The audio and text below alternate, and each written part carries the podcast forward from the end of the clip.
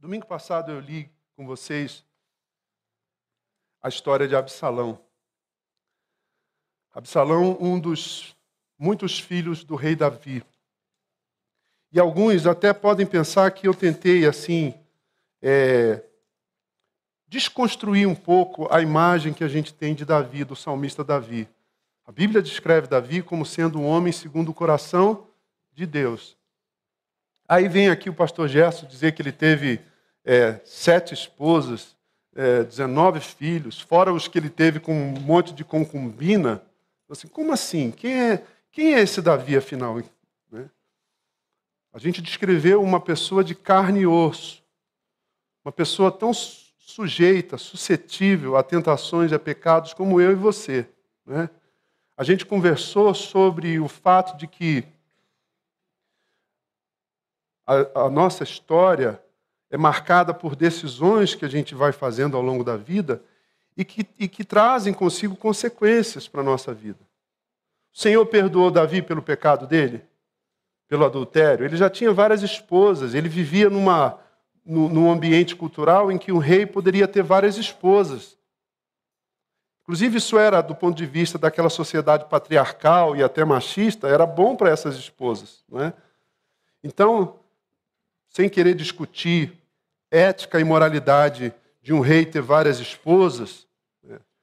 o Davi tinha várias esposas, mas mesmo assim ele adultera, ele tem uma relação com uma mulher chamada Batseba, que, que vinha a ser a esposa de um dos seus soldados, de um dos seus generais, de um dos seus guerreiros mais confiáveis, Urias.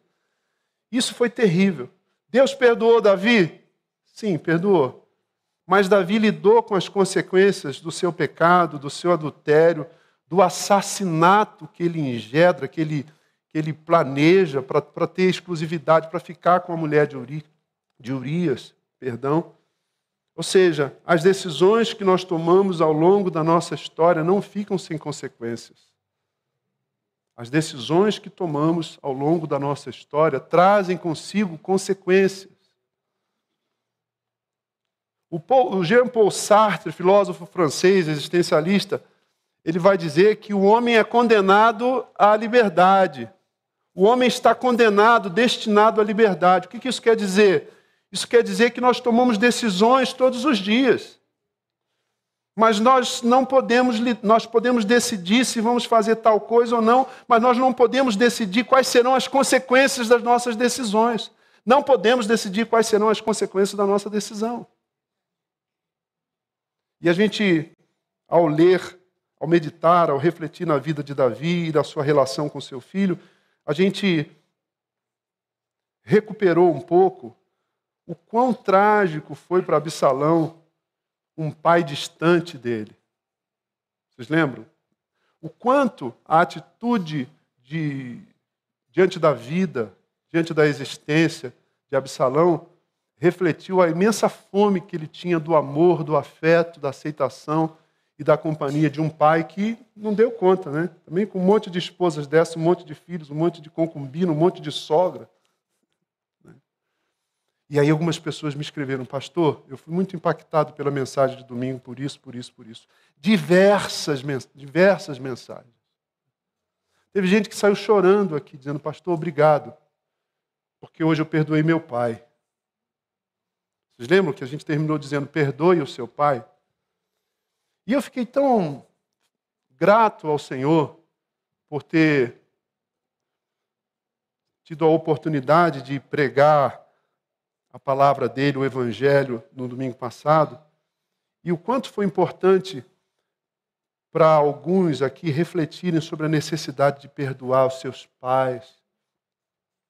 Eu queria dizer que nós precisamos falar sobre perdão. Nós precisamos falar sobre o perdão. Nós precisamos falar sobre o perdão. Se você é um leitor da Bíblia, se você é um leitor das Escrituras Sagradas, do Antigo e do Novo Testamento, você pode ler esse livro, que na verdade não é um livro, é uma coletânea de livros, que não é um livro comum, mas são páginas encharcadas de Deus, páginas Quer uma definição da Bíblia? Então diga comigo: páginas encharcadas de Deus, do divino, do sagrado, do transcendente, do sentido para a nossa existência. Se você é um leitor da Bíblia, quando você começa lá no Gênesis, no Bereshit, no princípio, como se diz em hebraico, e aí você vê que a primeira família foi uma família disfuncional, irmãos que se matam, um irmão que mata o outro, uma mãe que mente, que manipula, um pai fraco, fraco, covarde, estava do lado da esposa e não falou nada diante da tentação.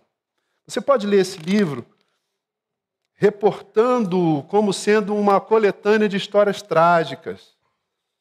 Histórias trágicas. Aqui tem assassinato, aqui tem incesto, aqui tem adultério. O que mais que tem? Estupro, violência sexual. Aqui tem, o que mais? Gente, se parar para pensar, a Bíblia não devia ser um livro para menores, não, né? Tem uma expressão em latim, cavet lector, que quer dizer, vá com cuidado, leitor. Mas isso, por outro lado, isso revela que Deus não, não, não esconde para mim e para você quem nós somos, quem Ele é e as consequências dramáticas de não levarmos em conta na nossa vida quem nós somos e quem Deus é. Consequências dramáticas.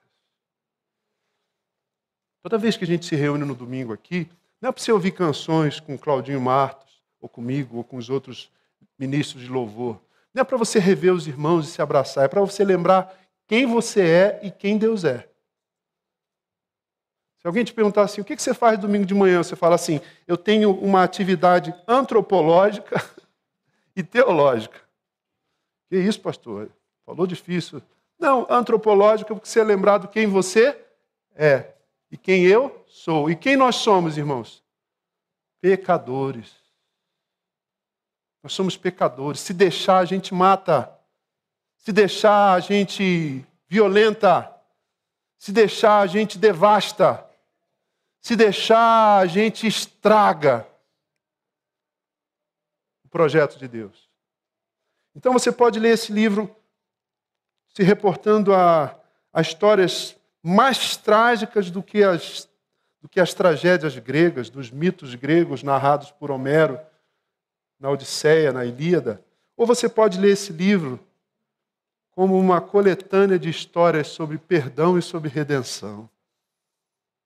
Eu leio a Bíblia como sendo uma coletânea de histórias sobre redenção e sobre perdão. Nós precisamos falar sobre perdão. Precisamos falar sobre perdão. E sabem, existem mitos e existem verdades sobre perdão.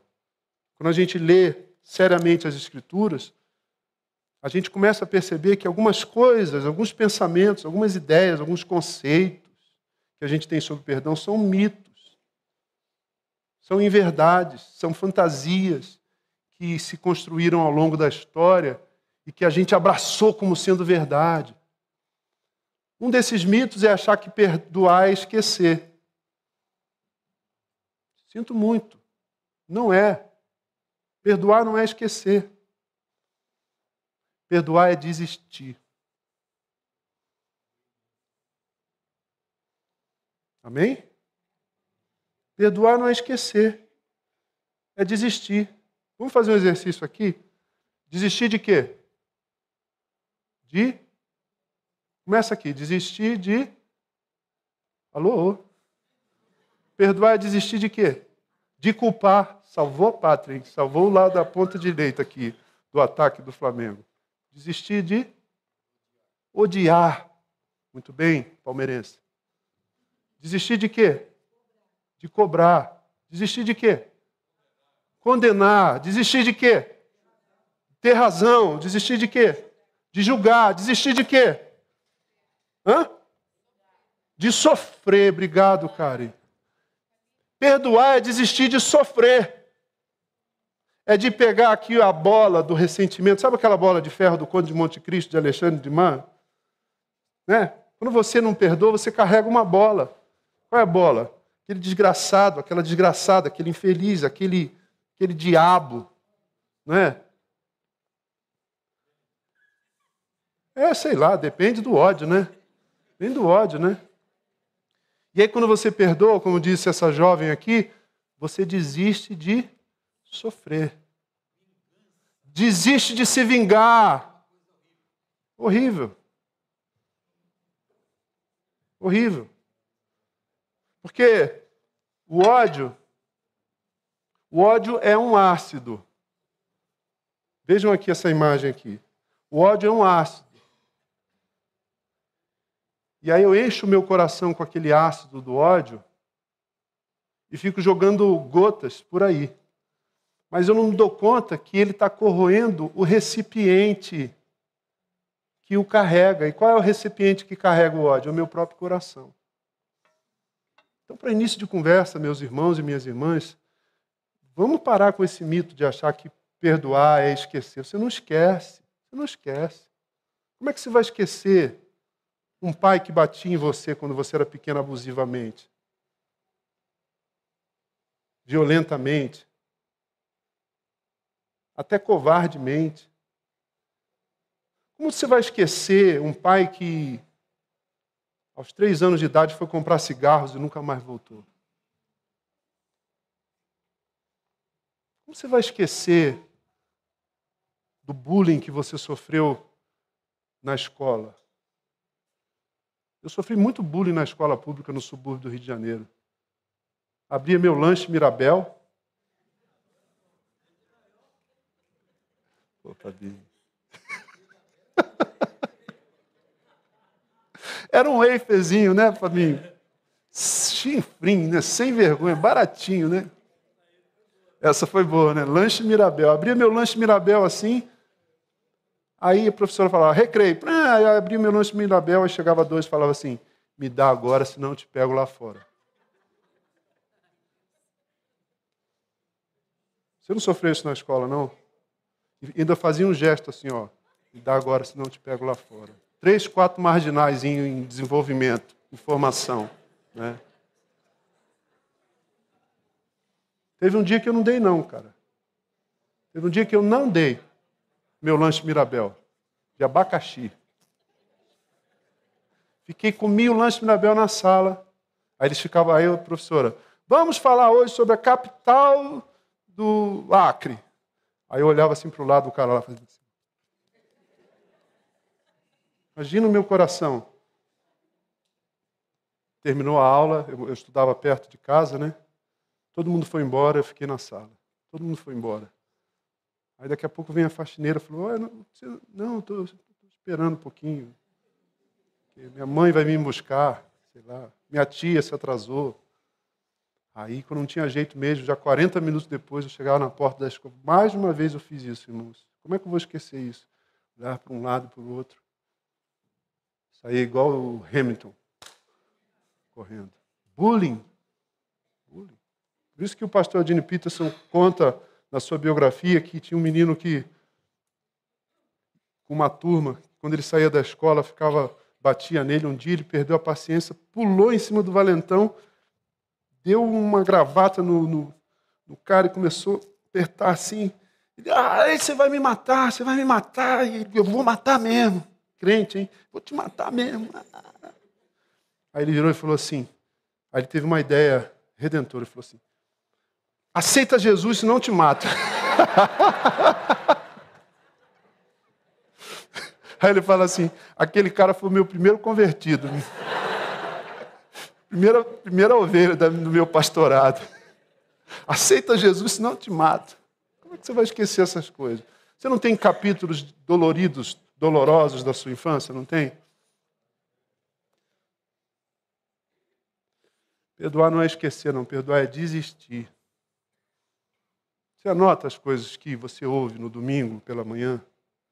Anota isso. Perdoar não é esquecer, perdoar é desistir. Desiste, cara. Desiste de cobrar, desiste de sofrer. Obrigado pelo adendo, pelo anexo, pelo apêndice aqui à minha fala. Eu queria então que a gente refletisse nos próximos 30 minutos sobre duas histórias de perdão. A primeira delas é a história de José e seus irmãos, que o pastor Ivo ama de paixão. A gente lê essa narrativa no livro do Gênesis.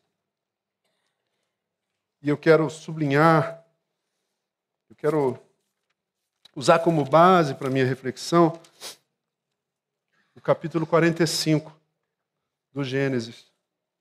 Gênesis 45, de 1 a 5. Essa é uma história de redenção.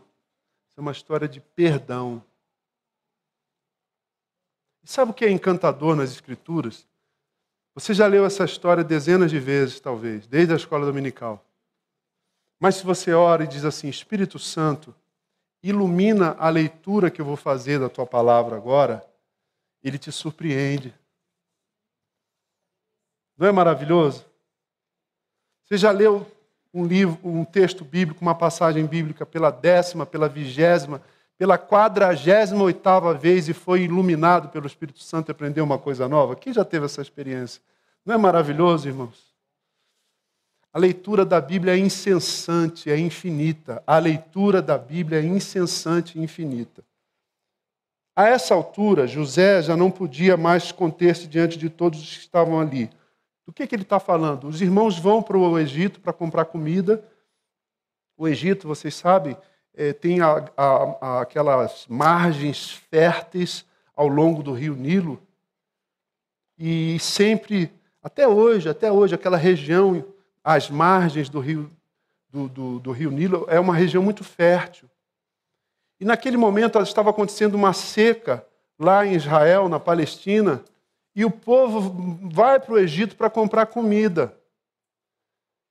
E o José reconhece os seus irmãos, mas já haviam passado, já haviam se passado décadas. Ele não só está diferente, ele já era um, um senhor de meia idade, mas ele também ele era egípcio. Ele já era muito egípcio. Os egípcios usavam até pintura. Você já viu no, no, nos, eu gosto muito de cultura egípcia, nos Discovery Channel da vida. Né? Eles, eles usavam aquela indumentária toda, eles não reconhecem José e José não. José reconhece seus irmãos, mas eles não o reconhecem. E aí, resumindo bastante a história, o José fica muito emocionado, ele vive um dilema, ele vive uma batalha se deveria perdoar os irmãos, se deveria vingar-se, ou se deveria desistir de sofrer. Porque vocês sabem a história de José. Os irmãos têm inveja dele, ele era o queridinho do papai. Cuidado com essa coisa de ter filho preferido, predileto. Né? Não compare um filho com o outro, por favor. Ah, o seu irmão, quando estava na, na, na, segunda série, ele sempre estudava para as provas de mas Não faça isso. Não faça essa comparação, por favor. Cada alma é única. Cada pessoa é singular. Cada filho. Eu tenho um filho preferido lá em casa. Já contei para vocês qual é meu filho preferido? Nunca contei? Eles estão aqui, ó, eles sabem. Meu filho preferido é aquele que está doente. Meu filho preferido é aquele que vai fazer uma prova difícil e está tá, tá vivendo uma crise de ansiedade. Meu filho preferido é aquele que está triste porque teve algum problema no trabalho. É assim. E aí eles, eles alimentam ódio contra José, pegam José, vendem José como escravo para o Egito, e vocês conhecem a história. Né? Se vocês viram aquele desenho lindo da DreamWorks, O Príncipe do Egito, vocês conhecem essa história. Então, nesse momento, José diz assim: Façam sair a todos, verso 1 de Gênesis 45. Ninguém mais estava presente quando José se revelou a seus irmãos.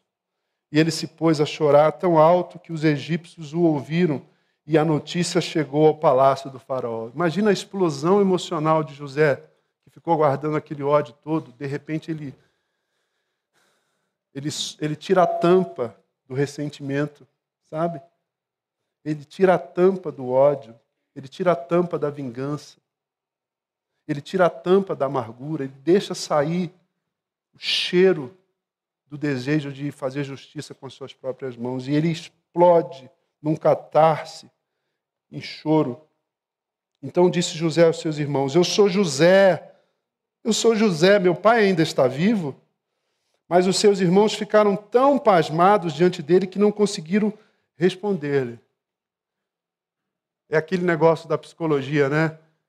No momento de estresse, você, você ou você luta, ou você foge, ou você congela, né?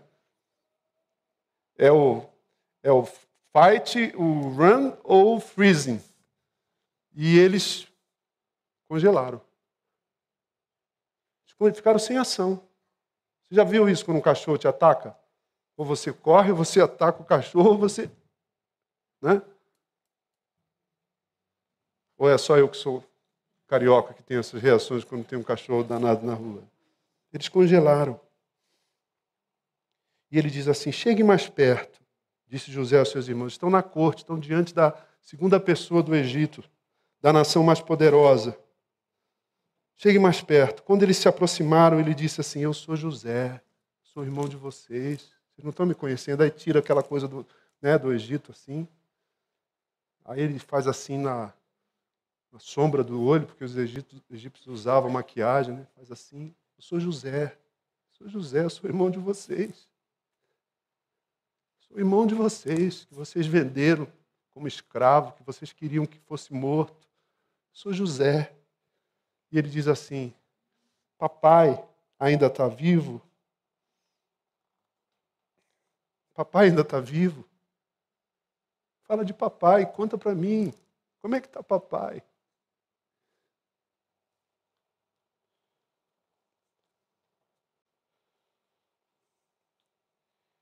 Agora não se aflijam, nem se recriminem por terem me vendido para cá, porque foi para salvar vidas que Deus me enviou adiante de vocês. Que coisa, sublinhe, sublinhe essa frase aí na sua, na sua Bíblia. Foi para salvar vidas que Deus me trouxe adiante de vocês. Já houve dois anos de fome na terra, nos próximos cinco anos não haverá cultivo nem colheita, mas Deus me enviou à frente de vocês para lhes preservar um remanescente nessa terra. A segunda vez que ele diz que Deus está agindo. O Deus da Bíblia é um Deus indiferente à nossa história? O Deus da Bíblia é um Deus que não está nem aí para nós? Ou o Deus da Bíblia é um Deus que intervém na nossa história? E o verso 8: Assim não foram vocês que me mandaram para cá, mas sim o próprio Deus. Três vezes, ao dizer que Deus estava agindo, o José nos dá uma lição importantíssima sobre o perdão. Porque se a gente parar para pensar, como é que José não foi sugado pela mágoa? Foi aspirado pela mágoa? Como é que o José, como é que o espírito do José não foi esmagado, igual você esmaga uma barata no banheiro quando você acende a luz, sabe? Imagina você passar pelo que você passou, pelo que ele passou. Ser odiado pelos irmãos, ser vendido como um, como um escravo pelos irmãos, ser morto simbolicamente pelos irmãos. Como foi possível que a sua alma não fosse sugada pelo aspirador do ódio, do ressentimento, e o seu espírito não fosse esmagado por tudo isso?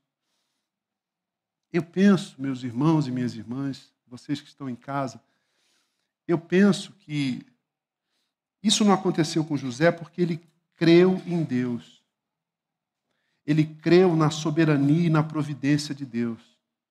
Ele creu que Deus estava atento à sua história. Que Deus não era diferente à sua história. É por isso que ele diz: não foi vocês, foi Deus. E quando ele diz não foi vocês, foi Deus, ele não está dizendo que os irmãos não tiveram participação nisso.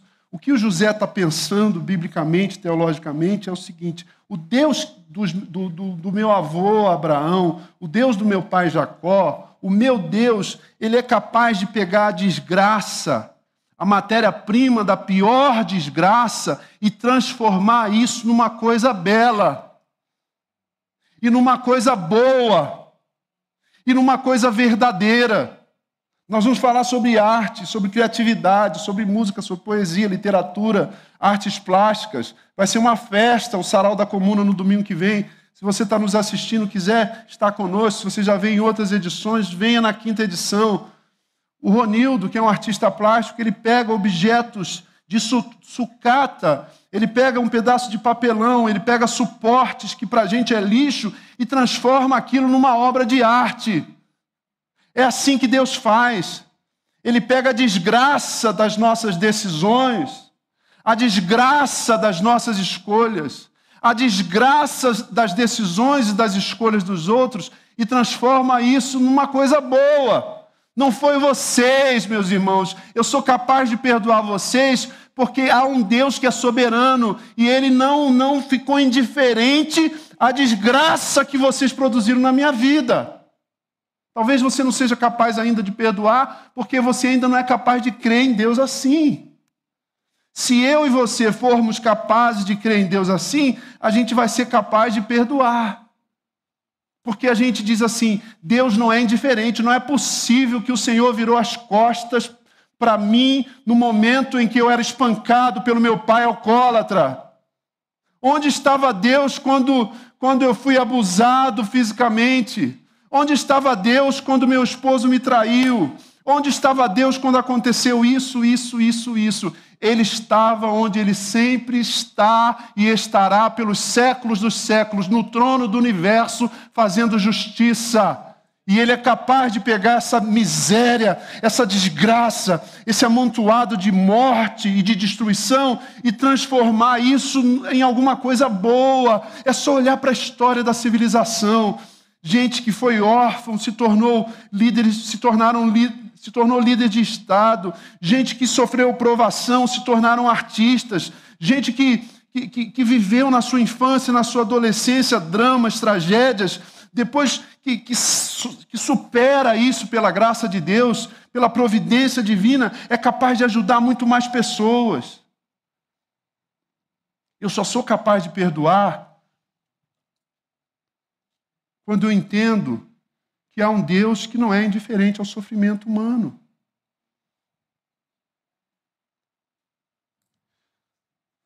Se eu não perdoar, eu não sou capaz de enxergar um novo dia.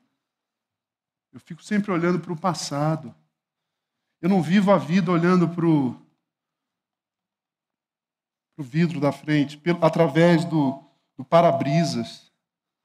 Quem não perdoa, vive a sua existência um olho muito mais no retrovisor do que no para-brisa. Existe uma doutrina chamada graça comum. O que é graça comum? É a revelação de que Deus concede graças, concede uma graça, inclusive para quem não crê nele, inclusive para quem é indiferente a ele.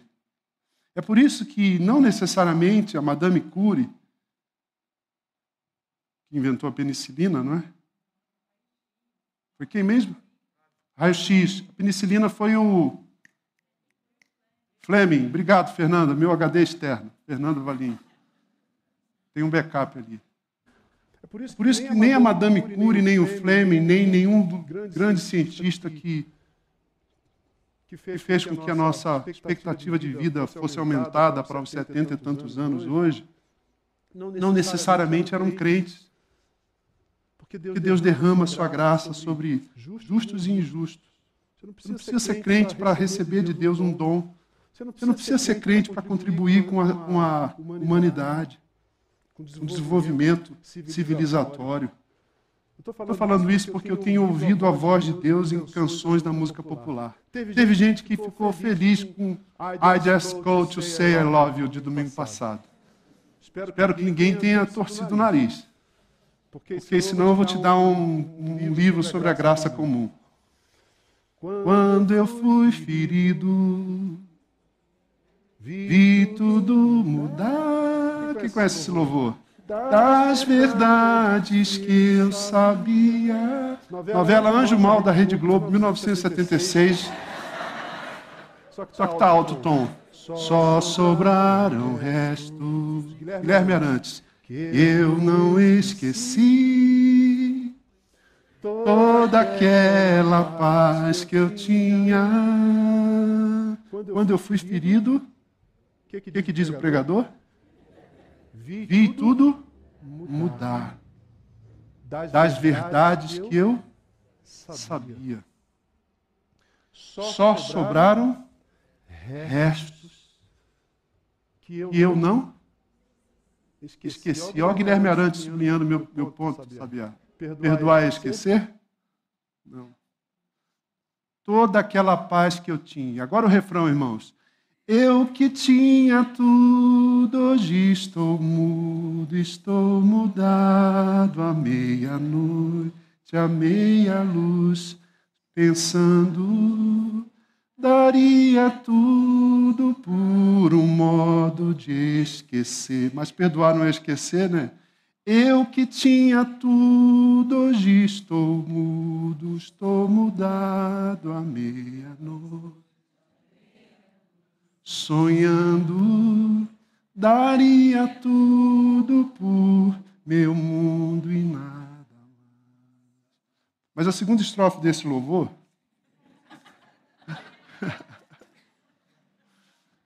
A segunda estrofe desse louvor continua nos abençoando e inspirando. Não estou bem certo se ainda vou sorrir sem um traço de amargura. Olha Deus agindo aí. Como ser mais livre, como ser capaz de enxergar o novo dia. Gente, que coisa linda. Como ser mais livre, como ser capaz de enxergar o novo dia. Deixa eu ver se você está aqui presente. Como? Como? Como? Perdoando. Se você não perdoa, você não é capaz de enxergar um novo dia. A sua vida fica no velho, no vivido, no particípio, no pretérito, melhor, né? Naquilo que se foi, naquilo que se esvaneceu, historicamente, mas na sua alma continua viva, vivo e te fazendo sofrer. Então, como é que você vai ser capaz de enxergar um novo dia? Perdoando em primeiro lugar, sabe a quem? A Deus. É. Ué, pastor, não entendi. Não é exatamente perdoar Deus, porque não foi Deus que abusou de você na sua infância. Não foi Deus que te fez bullying na, na escola. Não foi Deus que saiu de casa para comprar cigarros e nunca mais voltou. Mas há no teu coração um ressentimento contra o Altíssimo, contra o Todo-Poderoso, contra aquele que é onisciente, onipresente. Porque quer você admita ou não, você diz assim: Deus não fez nada a respeito do meu sofrimento. José nos ensina que a gente só é capaz de enxergar um novo dia se a gente perdoar a Deus. Poxa, por que, que Deus não fez nada? Não é que ele não, fe, não, não tenha feito nada, ele está fazendo algo com a sua história. Ele vai pegar essa, essa massa de desgraça e, como diz o texto, como diz o José, para a preservação da vida. Por isso que quando eu leio Victor Frankl, foi prisioneiro, citei, eu, eu o citei semana passada, foi prisioneiro de Auschwitz. E quando eu leio o seu livro Em Busca de Sentido, a minha vida é preservada, porque eu aprendo a enfrentar o sofrimento de outra forma. Porque quem me ensina é um homem que foi, que foi preso em Auschwitz e disse assim mesmo: esses nazistas esse pessoal da SS pode decidir o que eles vão fazer com o meu corpo, mas eles não vão tocar no meu espírito. E ele sobrevive a Auschwitz. E ele se torna um psicoterapeuta. E ele influencia milhares e milhares, talvez milhões de pessoas. Primeira história de, de, de redenção a história de José. Agora, vamos ser honestos. Até onde eu sei, eu não vejo na Bíblia José frequentando a escola dominical. Tinha escola dominical na infância de José? Você lê que José foi para um seminário teológico que ele fez a faculdade teológica batista ou metodista, que ele frequentou cursos no Mackenzie. Então, se a gente for honesto, o José não trabalhou com essas categorias assim, lá na prisão, parou, pensou e falou assim: deixa eu lembrar do meu professor da escola dominical, deixa eu lembrar do que meu pastor pregava, deixa eu lembrar dos livros que eu li de teologia, do Lutero, do Calvino, do Fulano, do Ciclano. Ah, não, peraí, tem uma doutrina bíblica da soberania de Deus, então Deus está agindo na história, Deus não está à parte da história, Deus é um Deus que intervém. Não, ele não fez isso. Talvez a única coisa que ele tenha feito tenha se lembrado e refletido na história de perdão do seu tio Esaú em relação ao seu irmão, ao seu tio Jacó. Esse é o segundo texto para a gente fechar, Gênesis 32. Volta um pouco. A gente estava em Gênesis 45. Vamos para Gênesis 32. 32. Jacó também seguia, verso 1, o seu caminho, e anjos de Deus vieram ao seu encontro. Este é o exército de Deus. Por isso ele deu aquele lugar o nome de Manaim. E o texto vai narrando que José queria, queria é, fazer uma, se reconciliar com seu irmão. Jacó queria se reconciliar com seu irmão Esaú. Verso 3: Jacó mandou mensageiros diante dele a seu irmão Esaú, na região de Seir, território de Edom, e lhes ordenou: Vocês dirão o seguinte ao meu senhor: Esaú, assim diz o teu servo Jacó. Morei na casa de Labão, com ele permaneci agora. Sabe o que está acontecendo aqui? O, o, o Jacó está tão arrependido do que ele fez. O que, que ele fez mesmo? Vocês lembram? O que, que o Jacó fez para o irmão dele ter querido, ter desejado matá-lo? Ele roubou a bênção de filho mais velho. Para mim e para você que vivemos nesse, nessa mentalidade moderna, é, bênção é um carro, né? Vou lá na tua casa comer um churrasco, você vai me convidar? Posso ouvir um amém? Né?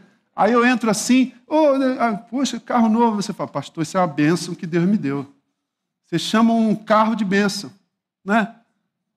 Na antiguidade, a bênção do pai era outra coisa. Era uma palavra assim, era uma palavra prenhe, grávida, de, de profecia. Quando o pai dizia assim para o filho mais velho: Você vai ser assim, assim, assim, assim. Você terá isso, isso, isso, isso. Isso tinha uma força, tinha uma potência profética. Isso era muito poderoso.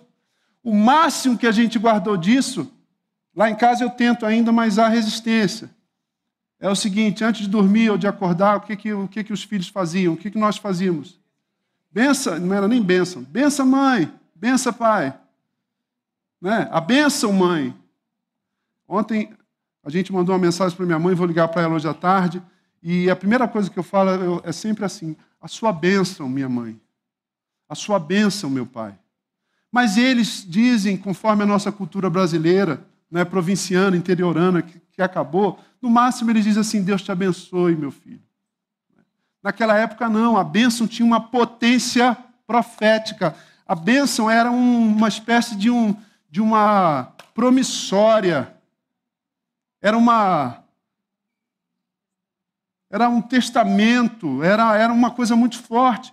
E o, vocês conhecem a história, influenciada pela mãe que gostava muito mais de Jacó, o Esaú, do, do, do Jacó, o Jacó vai lá e, e, pega uma pele de animal, engana o pai que já estava cego.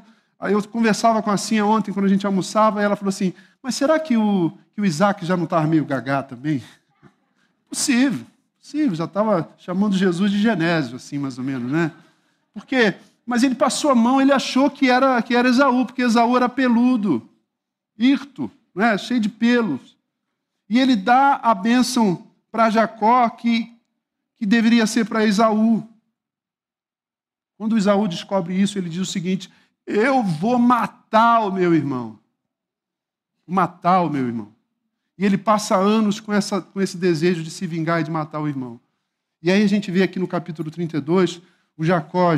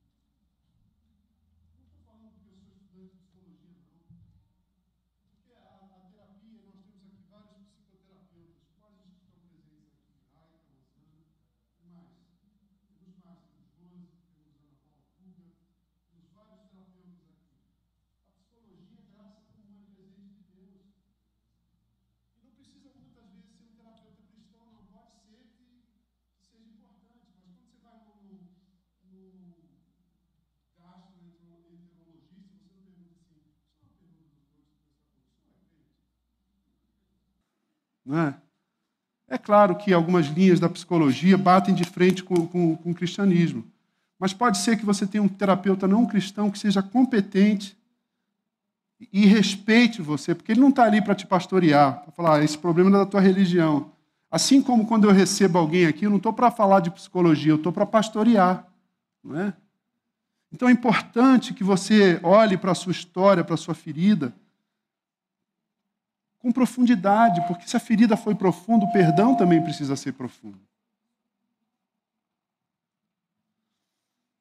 Afinal, o que é perdoar? Perdoar é desistir, não é esquecer. Pastor, não consigo esquecer, eu também não. É esquecer de, como vocês disseram, de se vingar, é desistir de se vingar, é desistir de cobrar, é desistir de odiar, é desistir de alimentar esse fel, esse ácido que vai corroendo a sua alegria de viver. É desistir de sofrer.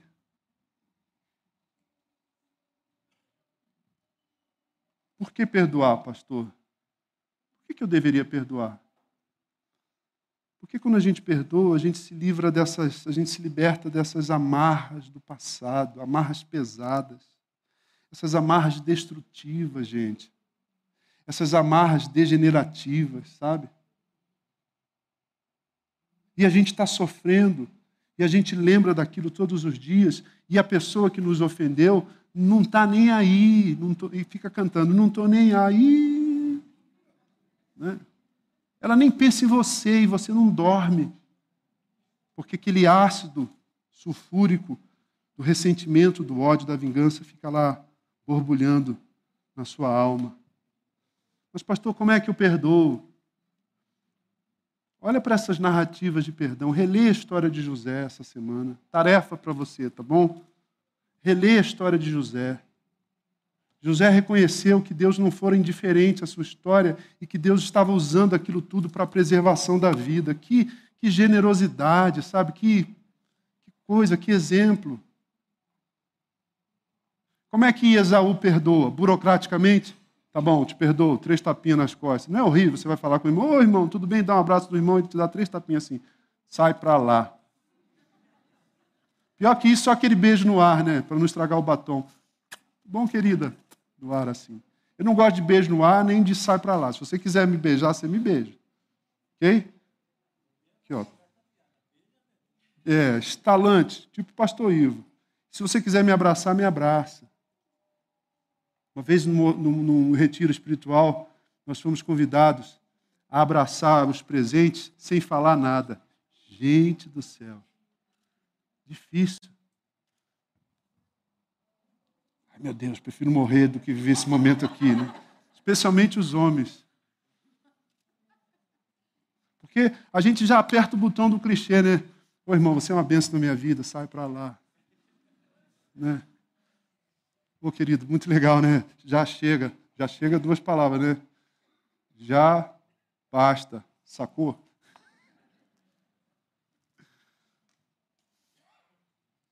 Por onde que eu começo, pastor? Começa perdoando a Deus, entre aspas, né? Deus não vai deixar de ser Deus se você achar que ele foi indiferente à sua história, mas você vai deixar de ser quem ele tinha em mente quando ele te criou se você achar que ele foi indiferente à sua história. Eu vou repetir. Deus não vai deixar de ser Deus se você achar que ele foi indiferente ao que aconteceu na sua história, mas você vai deixar de ser a pessoa que você pode ser se você ficar achando que Deus foi indiferente à sua história. Isso não é teoria, não, isso é, isso é existencial, isso está encarnado na minha vida. Durante muitos anos eu achei que Deus fora indiferente à minha história. Coisas na minha vida que me fizeram sofrer me faziam perguntar: onde estava Deus quando isso aconteceu comigo? Porque eu, Senhor, que droga! Como assim? Não é? Mas quando essas narrativas de perdão e de redenção e de reconciliação da Bíblia e do Evangelho foram entrando na minha alma, na minha imaginação, eu perdoei a Deus, irmãos. Que coisa, né? Você precisa perdoar a Deus. Deus não, é, não foi indiferente às tragédias da sua, da sua existência. Mas Ele é capaz de usar essas coisas para você ser uma pessoa melhor. Você já viu vidro temperado? Isso aqui é um vidro temperado. Essa têmpera é causada por calor. Né? É fogo. A têmpera do nosso caráter, a capacidade da gente resistir diante das vicissitudes, das tribulações da vida, é causada pelo fogo do sofrimento. Os jovens podem olhar isso aí e bocejar, mas não estão bocejando, não. É tudo gente boa. Né? Mas sabe o videogame antigamente, quando era online e a gente não podia parar, porque senão a gente ia perder o jogo e a sua mãe fica irritada e você também, mas acaba você ganhando porque você insiste com a tua mãe e tudo certo? Não é assim que acontece? Mais ou menos, né? Antigamente, quando era online, tinha os níveis, não é? Você passou para o next level, né? até chegar no, no nível 10, que tinha uma frase que a gente detestava, assim, game over. Ah, tem mais adolescentes aqui, né? Hoje não tem mais isso, né? Cada partida é uma partida nova, com um parceiro novo, com um colega novo online, seja no Roblox, seja no, no PlayStation, seja no Xbox, não é? Mas antigamente você só era capaz de, de ir para o nível 2 se você vencesse o nível 1. Você era capaz de ir, só era capaz de ir para o nível 3 se você é, vencesse o nível 2, e assim sucessivamente, até você zerar o jogo. Não é? Você zerava o jogo. Mais ou menos assim com a vida, sabia? Se você não lidar com as questões do nível 1, você vai ter dificuldade. Você, na verdade, nem vai chegar no nível 2. Então, Deus está agindo aqui no nível 1 da sua história, para que quando você chegar no nível 2, você já, já tenha capacidade, tenha mais recursos para vencer. E eu termino, se vocês me permitem, citando um teólogo e poeta que eu tenho apreciado muito, José Tolentino Mendonça. José Tolentino Mendonça.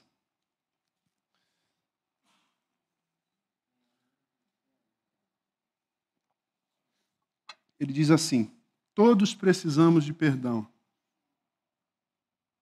Rafael, você pode fazer um fundo aqui, porque eu acho que vai ficar bonito, hein? Não vai não, gente? Obrigado, Rafa.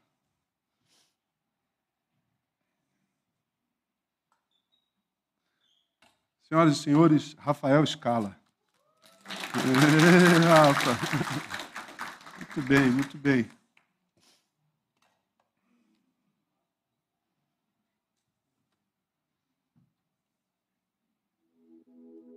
Todos precisamos de perdão. O perdão instala um corte positivo. Interrompe a baba inútil da tristeza, essa maceração que nos faz infelizes e nos leva a esmagar os outros de infelicidade.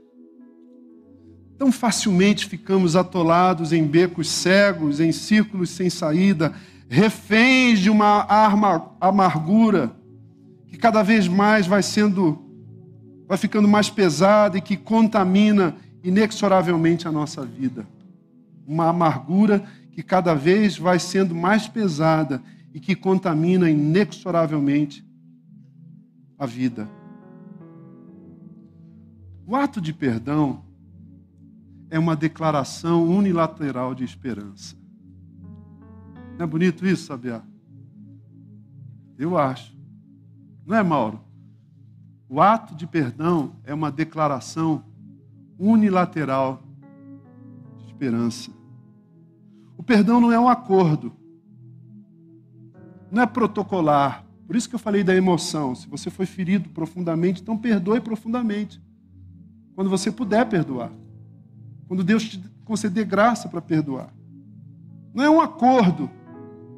Não é para encerrar a briga. Se me quedo à espera de que aquele que me oprimiu venha ao meu encontro e me arranque da mágoa, eu posso esperar sentado. Pode ser que a pessoa que te magoou nunca vai te procurar pedindo perdão. Vai ficar esperando sentado às margens da sua própria vida, da sua existência, à espera de um pedido de perdão que nunca vai acontecer. O perdão é esse gesto unilateral que recusa dar voz à vingança e crê que por detrás daquele que me feriu ainda há um ser humano vulnerável. Quem me feriu é um ser humano. Quem me feriu é um ser humano que talvez seja capaz de mudar. Perdoar é crer na possibilidade da transformação, a começar pela minha. Perdoar é crer na possibilidade da transformação, a começar pela minha própria transformação. Muitas vezes aproveitamos a dor para nos instalarmos nela, para morarmos na dor. Outro dia eu vi um trechinho de um sermão que a nossa irmã Silvia Kivitz pregou na Igreja Batista de Água Branca, na Ibabe, esposa do pastor Ed. E ela diz assim: Nós podemos transitar pelo sofrimento, mas não, não vamos morar no sofrimento. Sofrer é um verbo. Você não precisa conjugar o verbo sofrer o tempo todo. E diz o Tolentino, mas preferimos ficar escaravatando na ferida, comendo diariamente o pão velho da própria maldade, em vez de termos sede de beleza, desejo de outra coisa. Parece que aquilo que aconteceu saciou-nos completamente. As ofensas recebidas revelam-nos um duro e irônico retrato de nós mesmos. Ora, para perdoar é preciso ter uma furiosa e paciente sede do que ainda não há. Para perdoar é preciso uma sede daquilo que ainda não há. É o que o Guilherme Arantes chama de novo dia. Né? Para perdoar eu preciso desejar enxergar um novo dia novo dia da minha história. Eu vou fazer 53 anos, mas quem sabe o novo dia da minha história seja muito mais belo do que, do que esse dia que eu já vivi até os 53 anos da minha vida. E ele termina nesse parágrafo dizendo o seguinte: Deixa eu fazer uma doideira aqui. Não, não vai dar certo, deixa para lá. Não combinei isso, depois eles brigam comigo. O perdão começa por ser uma luzinha. Uma luzinha. E é bom insistir e esperar. Vocês gostam de ver o nascer do sol? Pedro gosta, né, Pedro? O sol não nasce na sua força, né, do meio-dia. O sol nasce devagar. O sol do perdão vai nascendo devagar na alma de quem deseja ser iluminado pela sua luz curadora e transformadora, irmãos e irmãs. O perdão começa como uma luzinha e é bom insistir e esperar. O sol não brota de repente. Essa demora é uma condição da sua verdade. José Tolentino Mendonça. Sabe, nós precisamos falar sobre perdão em casa, nas padarias aqui do ABC, como eu gosto de fazer. Tem padaria que eu chego, o pessoal já fala: "E aí, pastor?" Porque meu gabinete pastoral, ele começa aqui, mas ele continua nas padarias em outros lugares aqui da nossa cidade. Um dia desse eu esqueci o meu cartão com a senha, e aí tinha outro, mas aí não tinha crédito, não tinha dinheiro, sei lá o quê. E aí eu fui pagar, e aí não tinha um cartão. O famoso golpe, esqueci o cartão. Aí a moça falou assim: tem problema não, pastor, depois você acerta aí. Porque ela sabe que aquela padaria é meu gabinete avançado. de aconselhamento, de convivência pastoral.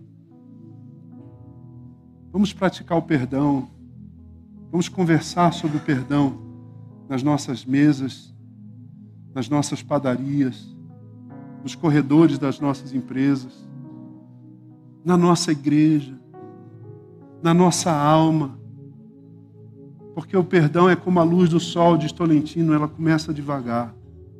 E a gente tem que ter paciência e esperar. Talvez a única oração que você possa fazer nesse momento é dizendo: Senhor, eu preciso perdoar aquela pessoa, mas eu não consigo. Mas quando você ora por aquele que te ofendeu, você começa a perceber que o ódio vai perdendo a força. Porque não, não dá, diz Hernandes Dias Lopes, não dá para você odiar e orar por alguém ao mesmo tempo. Se você começa a orar por aquela pessoa, o ódio vai perdendo a força, vai perdendo a potência, vai perdendo a sua capacidade de nos imobilizar.